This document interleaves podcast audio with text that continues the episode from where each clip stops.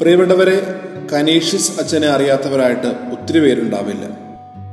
സ്വന്തം ജീവിതം കൊണ്ടും പ്രവൃത്തികൾ കൊണ്ടും പ്രകാശം പരത്തിയൊരു ദേവദാസൻ.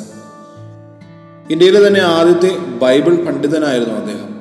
മിക്കപ്പോഴും കനീഷ് അച്ഛൻ പറഞ്ഞിരുന്നത് ജപമാല അത് സാധാരണക്കാരുടെ ബലിയർപ്പണം എന്നാണ് ജപമാല ചൊല്ലാത്ത ഒരു ദിവസം പോലും നമ്മുടെ ജീവിതത്തിൽ ഉണ്ടായിക്കൂടാ. യാത്ര ചെയ്യുമ്പോഴും തനിയായിരിക്കുമ്പോഴും ജപമാല ചൊല്ലുന്നത് ശീലമാക്കിയാൽ വലിയ ആത്മീയ ശക്തി നിറയും.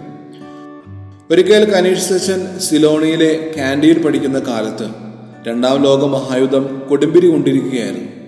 കാൻഡി സെമിനാരിയിൽ ബോംബാക്രമണത്തിന്റെ സാധ്യതകൾ വളരെയേറെയായിരുന്നു. ഏതു നിമിഷം വേണമെങ്കിലും ആക്രമിക്കപ്പെടാം അതായിരുന്നു അവസ്ഥ.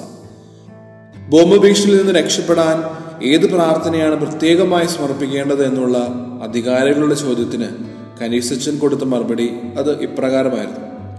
അദ്ദേഹം പറഞ്ഞു സെമിനാരിൽ ചൊല്ലുന്ന പതിവ് ജപമാലയ്ക്ക് പുറമെ ഒരു ജപമാല കൂടി എല്ലാവരും ചേർന്ന് ചൊല്ലി ജപമാല രാജ്ഞിക്ക് സമർപ്പിക്കുക. പ്രിയപ്പെട്ടവരെ പിന്നീട് കാലി സെമിനാരി രണ്ടാം ലോക മഹായുദ്ധ കാലത്ത് അത്ഭുതകരമായി സംരക്ഷിക്കപ്പെട്ടത് ഈ ജമാലുടെ ആയിരുന്നുവെന്ന് ഇന്നും ആ സെമിനാരിൽ ഉണ്ടായിരുന്നവർ സാക്ഷ്യപ്പെടുത്തുന്നുണ്ട് ഒരു ആപത്തുണ്ടാകുമ്പോൾ ജപമാലയിലൂടെ ദൈവിക സംരക്ഷണം നമുക്ക് നേടുവാൻ സാധിക്കുമെന്നതിന് ഇതിനും വലിയൊരു സംഭവം വേണ്ടല്ലോ